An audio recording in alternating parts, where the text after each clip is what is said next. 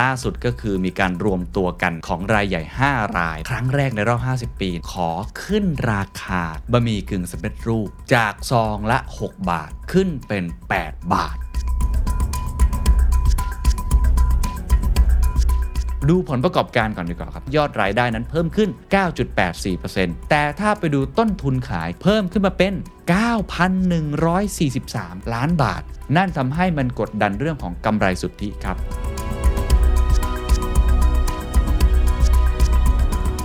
ผมจะแยกด้วยกัน3ปัจจัยด้วยกัน1ภูมิรัฐศาสตร์2ภูมิอากาศครับแล้วก็3ก็คือเรื่องของเศรษฐกิจนะครับ This is the Standard Podcast The Secret Sauce Executive Espresso สวัสดีครับผมเคนนครินทร์และนี่คือ The Secret Sauce Executive Espresso สรุปความเคลื่อนไหวในโลกเศรษฐกิจธุรกิจแบบเข้มข้นเหมือนเอสเปรสโซ่ให้ผู้บริหารอย่างคุณไม่พลาดประเด็นสำคัญ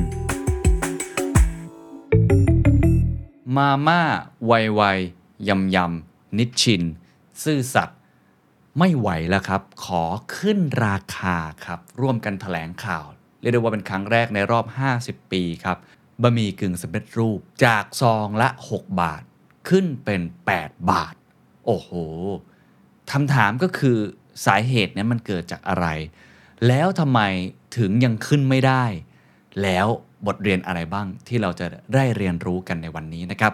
ต้องบอกว่าเป็นข่าวใหญ่พอสมควรนะครับเพราะว่าบะหมี่กึ่งสำเร็จรูปหรือที่หลายคนคุ้นเคยว่าเรียกว่ามาม่าเรียกว่าไวๆยำๆก็แล้วแต่ความชอบของแต่ละคนนะครับตอนนี้เขากำลัง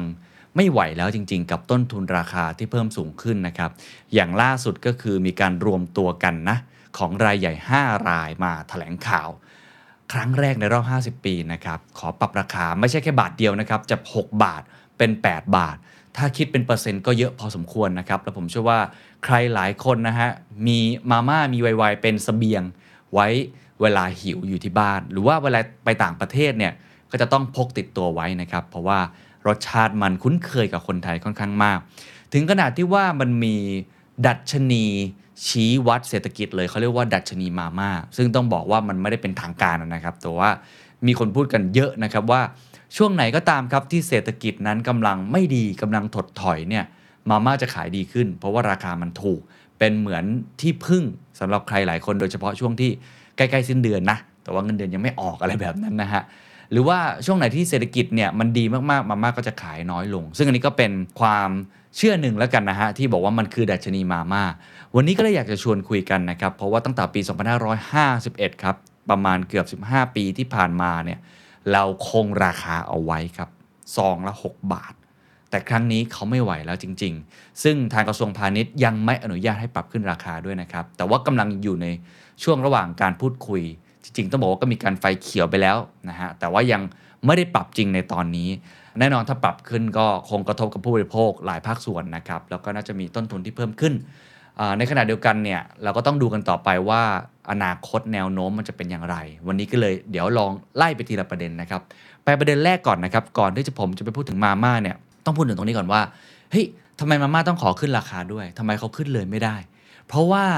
สินค้าควบคุมนั่นเองครับมาม่าเป็นสินค้าควบคุมครับบะหมี่กึ่งสำเร็จรูปเนี่ยเป็นหนึ่งในสินค้าที่ถูกควบคุมราคามาอย่างยาวนานอาจจะมีการปรับขึ้นบ้างเล็กน้อยนะครับในบางช่วงเวลามันคืออะไรสินค้าควบคุมครับคือสินค้าที่มีการกำหนดราคาซื้อขายนะครับซึ่งถูกกำหนดโดยใครครับคณะกรรมการกลางว่าด้วยราคาสินค้าและบริการครับหรือว่ากกร.ตามพระราชบัญญัติว่าด้วยราคาสินค้าและการบริการพุทธศักราช2542มาตรา24ครับเพื่ออะไรครับเพื่อป้องกันการเอารัดเอาเปรียบผู้บริโภคซึ่งถือว่าเป็นกฎหมายที่ประกาศมาเพื่อให้ผู้บริโภคนั้นได้รับความเป็นธรรมสินค้าไม่ใช่ทุกชนิดนะครับที่จะเป็นสินค้าควบคุม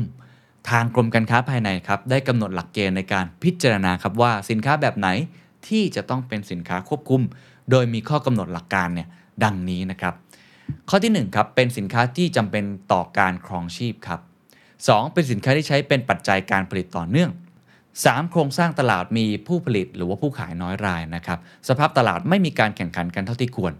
4เป็นสินค้าที่มีเทคนิคการผลิตและการลงทุนสูงนะครับส่งผลให้ผู้ผลิตรายใหม่เข้าสู่ตลาดได้ค่อนข้างยาก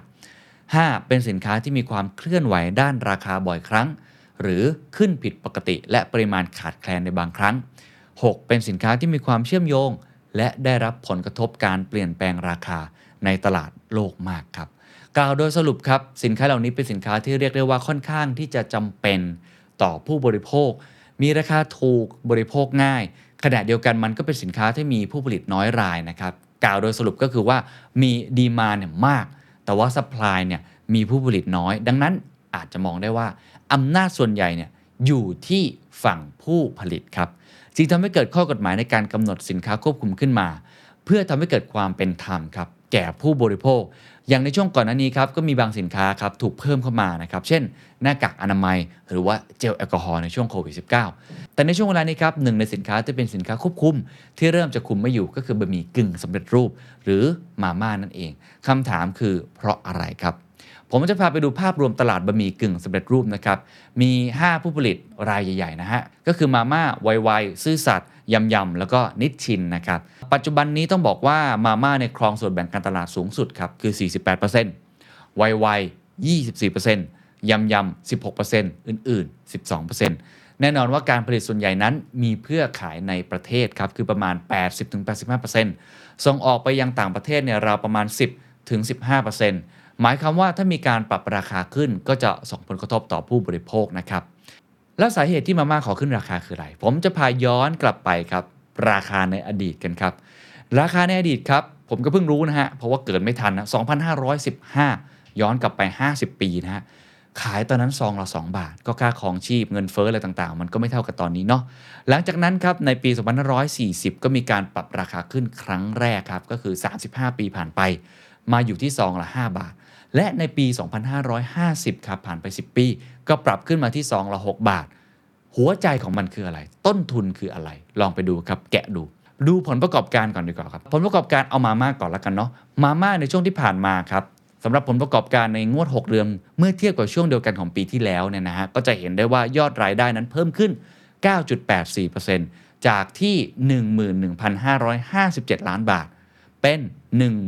12,694 ล้านบาทแต่ถ้าไปดูต้นทุนขายครับจากเดิมอยู่ที่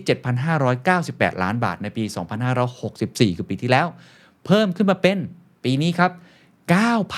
9,143 ครับล้านบาทก็คือเพิ่มขึ้นถึง 20.34% นั่นทำให้มันกดดันเรื่องของกำไรสุทธิครับ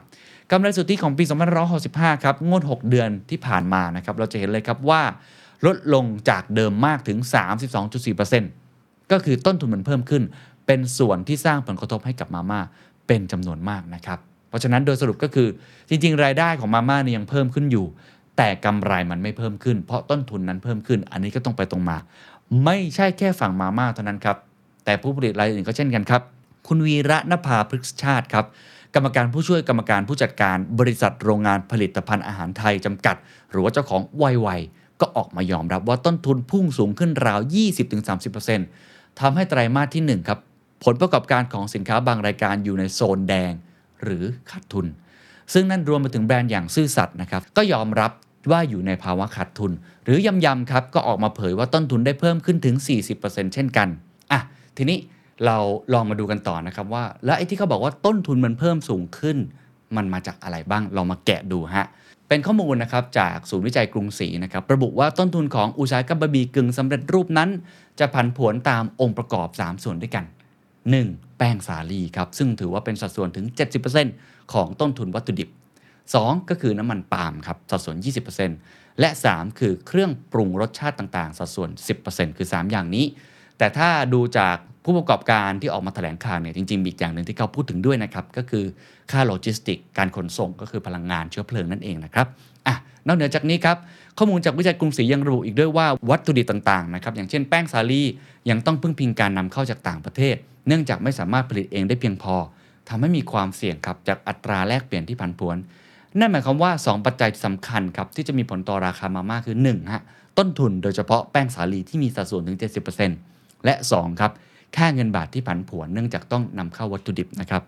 แล้วก็จริงๆมีอย่างหนึ่งด้วยนะฮะก็คือเรื่องขนส่งเนาะอ่ะทีนี้ชวนคิดต่อครับว่าที่ผ่านมามันมีเหตุการณ์อะไรบ้างครับที่ทำให้ต้นทุนแป้งสาลีค่าขนส่งหรือว่าตัวอัตราแลกเปลี่ยนต่างๆเนี่ยมันทำให้เป็นปัญหาและทำให้เกิด แรงกดดันต่อเรื่องราคานะครับโดยเฉพาะเรื่อง supply chain ต่างๆผมคิดว่าหลายท่านคงพอจะรู้อยู่แล้วนะครับว่ามีอะไรบ้างแต่ผมจะแยกด้วยกัน3ปัจจัยด้วยกันนะครับ1ฮะคือเรื่องของภูมิรัฐศาสตร์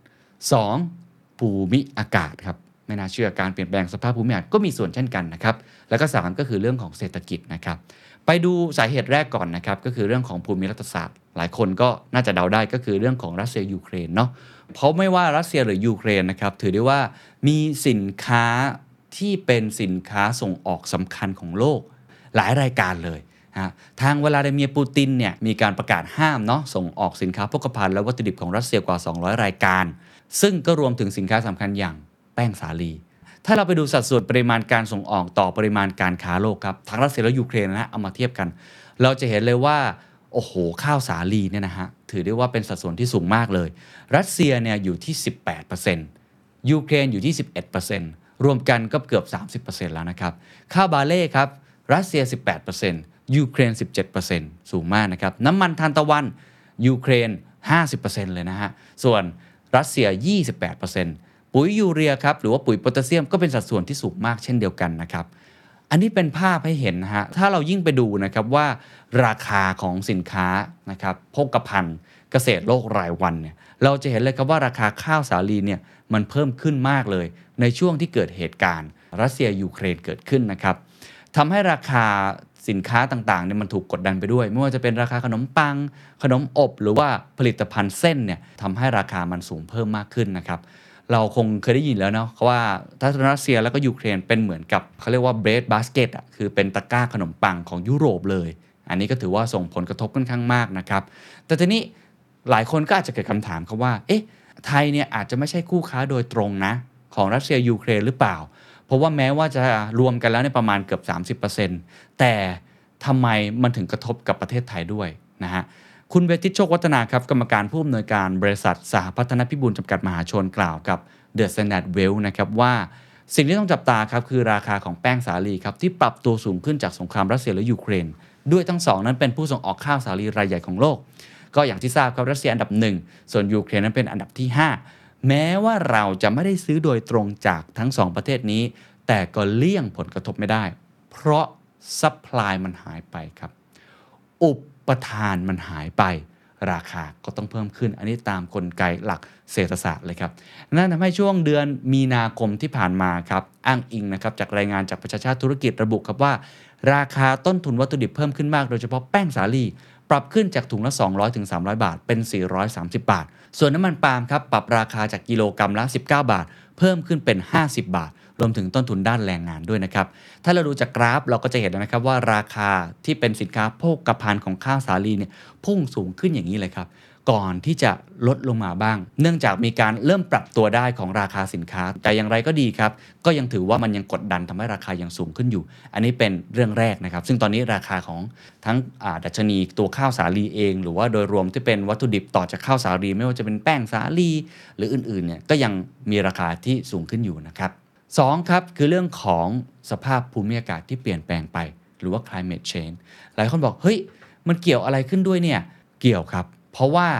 อินเดียครับอินเดียเป็นประเทศที่เป็นผู้ผลิตข้าวสาลีอันดับ2ของโลกซึ่งทันทีครับที่รัสเซียประกาศไม่ให้ส่งออกทางอินเดียก็ออกมาประกาศทันทีเลยว่าจะส่งออกข้าวสาลีเพื่อทดแทนอุปทานที่หายไปจากสงครามของรัสเซียยูเครนเพราะอะไรครับเพราะมั่นใจครับว่าประเทศฉันเอาอยู่ฉันน่าจะเป็นคนที่ขึ้นมาทดแทนตรงนี้ได้อย่างไรก็ตามครับความตั้งใจนี้ก็หยุดชะงักไปทันทีครับเมื่อเจอกับภัยอีกอย่างหนึ่งก็คือการเปลี่ยนแปลงของสภาพภูมิอากาศเราก็บอกเฮ้ยมันขนาดนั้นเลยเหรอเป็นขนาดนั้นครับวันที่14พฤษภาคมครับได้มีคำสั่งระงับการส่งออกข้าวสาลีและมีผลทันทีในขณะนั้นโดยคำสั่งนี้เกิดขึ้นเพียงไม่กี่วันครับหลังจากรัฐบาลนั้นได้ตั้งเป้าจะทำลายสถิติการส่งออกในปีนี้สาเหตุมาจากอะไรครับเขาขีดเส้นใต้ตรงนี้เลยว่ามาจากคลื่นความร้อนที่ได้ทำลายผลผลิตครับทำให้ราคาในท้องถิ่นนั้นแตะระดับสูงสุดเป็นประวัติการณ์ครับนี่ฮะหลายคนบอกว่าเรื่องของโลกร้อนยังไม่ส่งผลกระทบในวันนี้เกิดขึ้นแล้วครับและมันใกล้ตัวกว่าที่เราคิดอินเดียโดนเรื่องของฮีทเวฟไปนะครับแล้วก็คลื่นความร้อนทำให้ผลผลิตที่ควรจะได้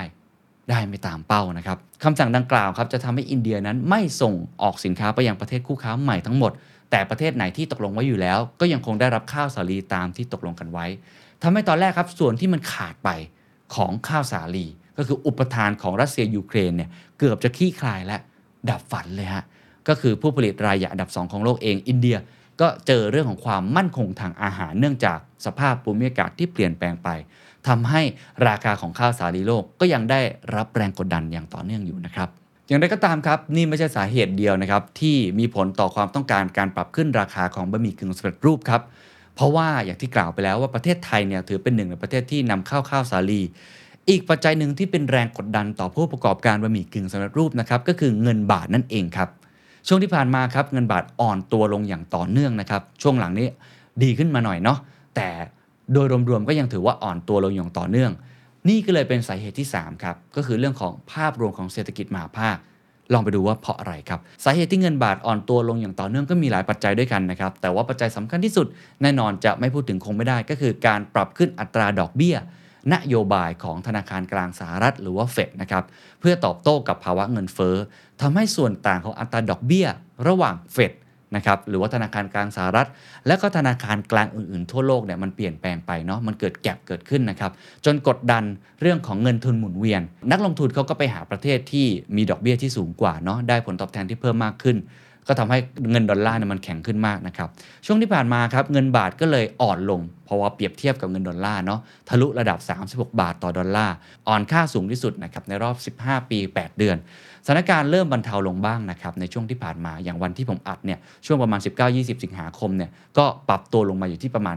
35.71 บาทซึ่งนักวิเคราะห์ก็มองว่าเดี๋ยวสถานการณ์น่าจะดีขึ้นบาทน่าจะเริ่มกลับมาแข็งนะครับเพราะว่าทางประเทศไทยเองเนี่ยก็มีการปรับขึ้นอัตราดอกเบี้ยไปแล้วนะฮะแน่นอนครับเงินบาทอ่อนตัวลงมากก็เป็นปัจจัยอันนี้โดยหลักเศรษฐศาสตร์กลไกทั่วไปเลยครับว่าการนำเข้าสินค้าครับเราก็จะเสียเปรียบนะครับเพราะว่าเงินบาทของเรานั้นอ่อนตัวลงก็ทำให้นำเข้ามาแล้วราคาแพงขึ้นนะครับสินค้าที่เคยซื้อได้ในราคา10บาทก็อาจจะต้องเพิ่มขึ้นมากกว่านั้นนะครับ11บาท12บาท13บาทก็ว่ากันไปเวลาแปลงเป็นสกุลเงินต่างประเทศเพราะฉะนั้นช่วงนี้ใครที่นำเข้าไม่ว่าจะเป็นเครื่องจักรหรือว่านำเข้าวัตถุดิบอย่างเช่นแป้งสาลีแบบนี้เป็นต้นก็ต้องบอกว่าแพงขึ้นนะครับในทางตรงกันข้ามครับใครที่เป็นผู้ส่งออกก็จะมี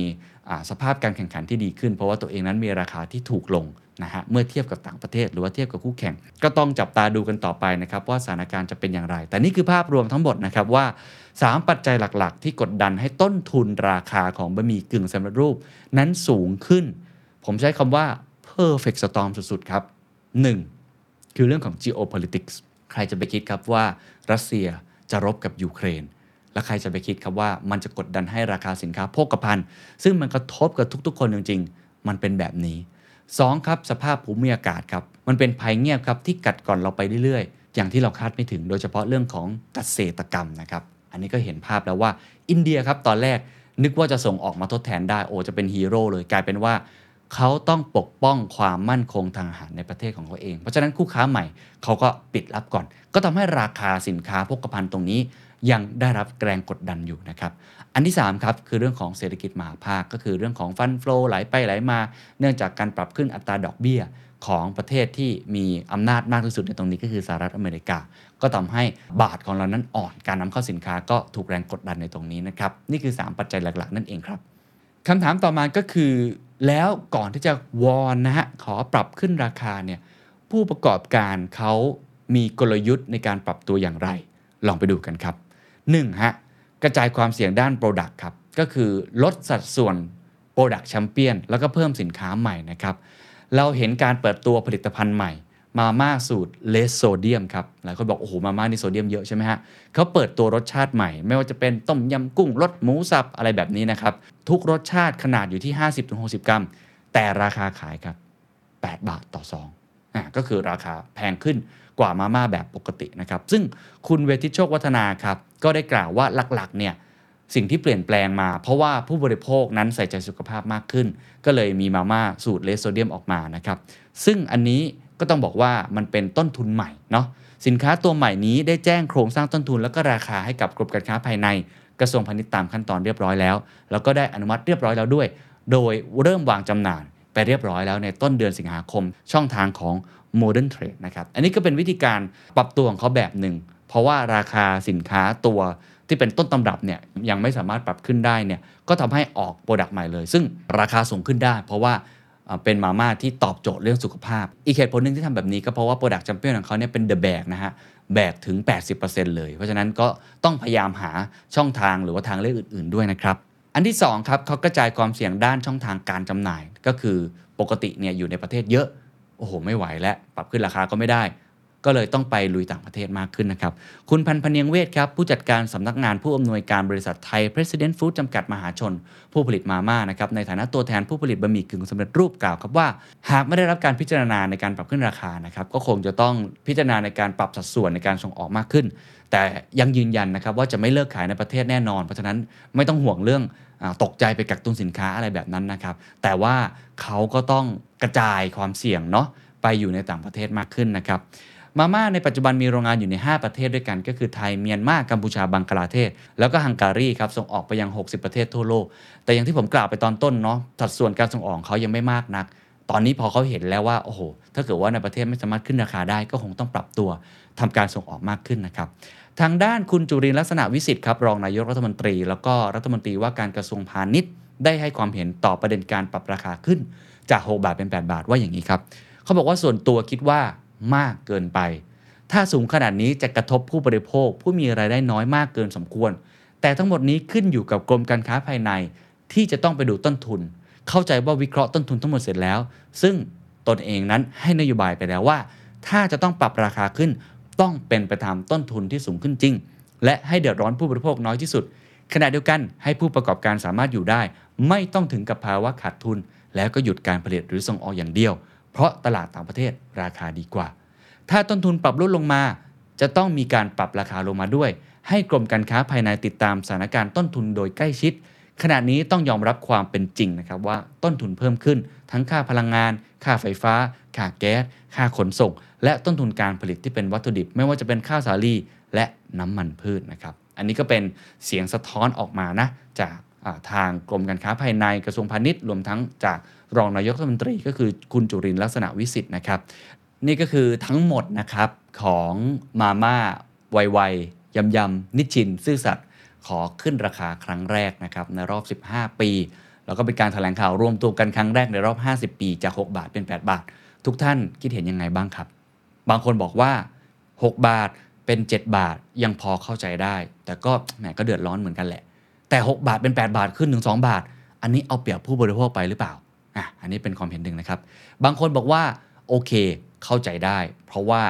ต้นทุนมันสูงขึ้นจริงๆมองในแง่ของผู้ประกอบการเนี่ยเขาก็อั้นราคาตรงนี้ไม่อย่างยาวนานก็แล้วแต่มุมมองนะครับซึ่งผมคิดว่าเดี๋ยวคงต้องดูกันต่อไปว่าทางออกจะเป็นอย่างไรตอนนี้ทางกรมการค้าภายในกระทรวงพาณิชย์เขาก็กำลังพิจารณาอยู่เนาะว่าเอาแบบวินวินน่ะเอาแบบที่มันเป็นไปได้จริงๆเอาแบบที่ไม่ให้กระทบผู้บริโภคแล้วก็ทั้งผู้บริโภคเองทั้งผู้ผลิตเองสามารถที่จะเดินไปด้วยกันได้นะครับอันนี้ก็เป็นข้อเท็จจริงที่เกิดขึ้นนะครับถามว่าบทเรียนที่เราเรียนรู้จากเรื่องนี้เราเรียนรู้อะไรได้บ้างนอกจากเรื่องที่โอ้โหสินค้ามันเพิ่มสูงขึ้นนี่ก็คงจะเป็นบทเรียนอย่างนึงในแง่ของการปรับตัวของผู้บริโภคอย่างพวกเรานะครับช่วงเวลาแบบนี้ก็คงต้อง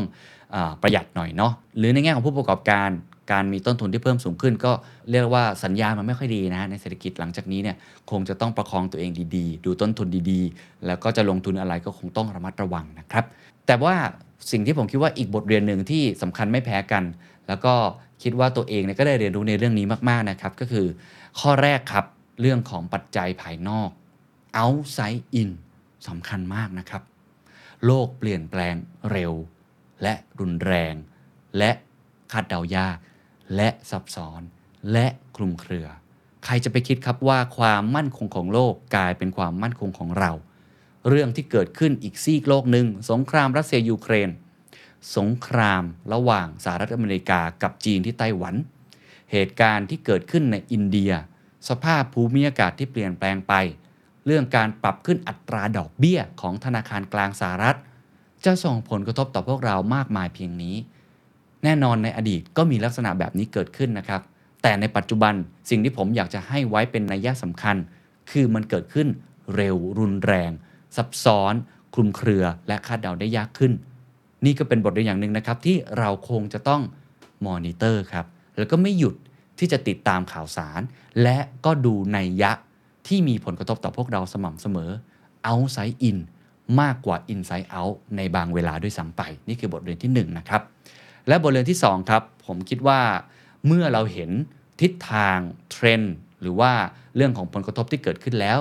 เราก็ต้องกลับมาดูตัวเองครับว่าเรา resilient เพียงพอหรือเปล่าต้อง worst case scenario เสมอต้องตั้งรับกับการเปลี่ยนแปลงพร้อมๆกับเปิดเกมรุกของการเปลี่ยนแปลงดูคลื่นลมครับว่าการเปลี่ยนแปลงนั้นเมื่อมันส่งผลกระทบต่อเราเราจะเปลี่ยนแปลงตัวเองยังไงเราจะเต้นฟุตเวิร์คหรือเราจะกระโดดไปข้างหน้าหรือเราจะหยุดก่อนการปรับตัวของผู้ประกอบการก็เป็นอย่างหนึ่งที่เราเห็นนะครับไม่ว่าจะขยายตลาดไปต่างประเทศมากขึ้นหรือการออกโปรดักต์ใหม่ๆที่สอดคล้องกับพฤติกรรมผู้บริโภคอย่างเช่นตัวเลสโซเดียมหรือก่อนหน้านี้เขาก็ออกเรื่องของมาม่าเกาหลีอะไรแบบนี้เนาะซึ่งก็พยายามตอบโจทย์ผู้บริโภคกลุ่มใหม่ๆที่ตอนนี้ต้องบอกว่าแหมเกาหลีมันมาแรงนะซื้อมาม่าเกาหลีซองละ50บาท60บาทซื้อได้เลยอะไรแบบนั้นเป็นต้นก็เป็นตัวอย่างหนึ่งของการปรับตัวรวมทั้งทางภาครัฐเองผมคิดว่าก็คงจะต้องดูสถานการณ์นี้อย่างใกล้ชิดในการปรับตัวเช่นเดียวกันทั้งเป็นประโยชน์ต่อผู้บริโภคหรือว่าต่อผู้ประกอบการนะครับนี่ก็คือบทเรียนทั้งหมดที่นำมาฝากทุกท่านมีความคิดเห็นอย่างไรครับกับการวอนขอปรับขึ้นราคาของผู้ประกอบการบะหมี่กึ่งสำเร็จรูปทั้ง5 รายในช่วงนี้จาก6 บาทเป็น8 บาทลองคอมเมนต์กันมาได้นะครับสวัสดีครับ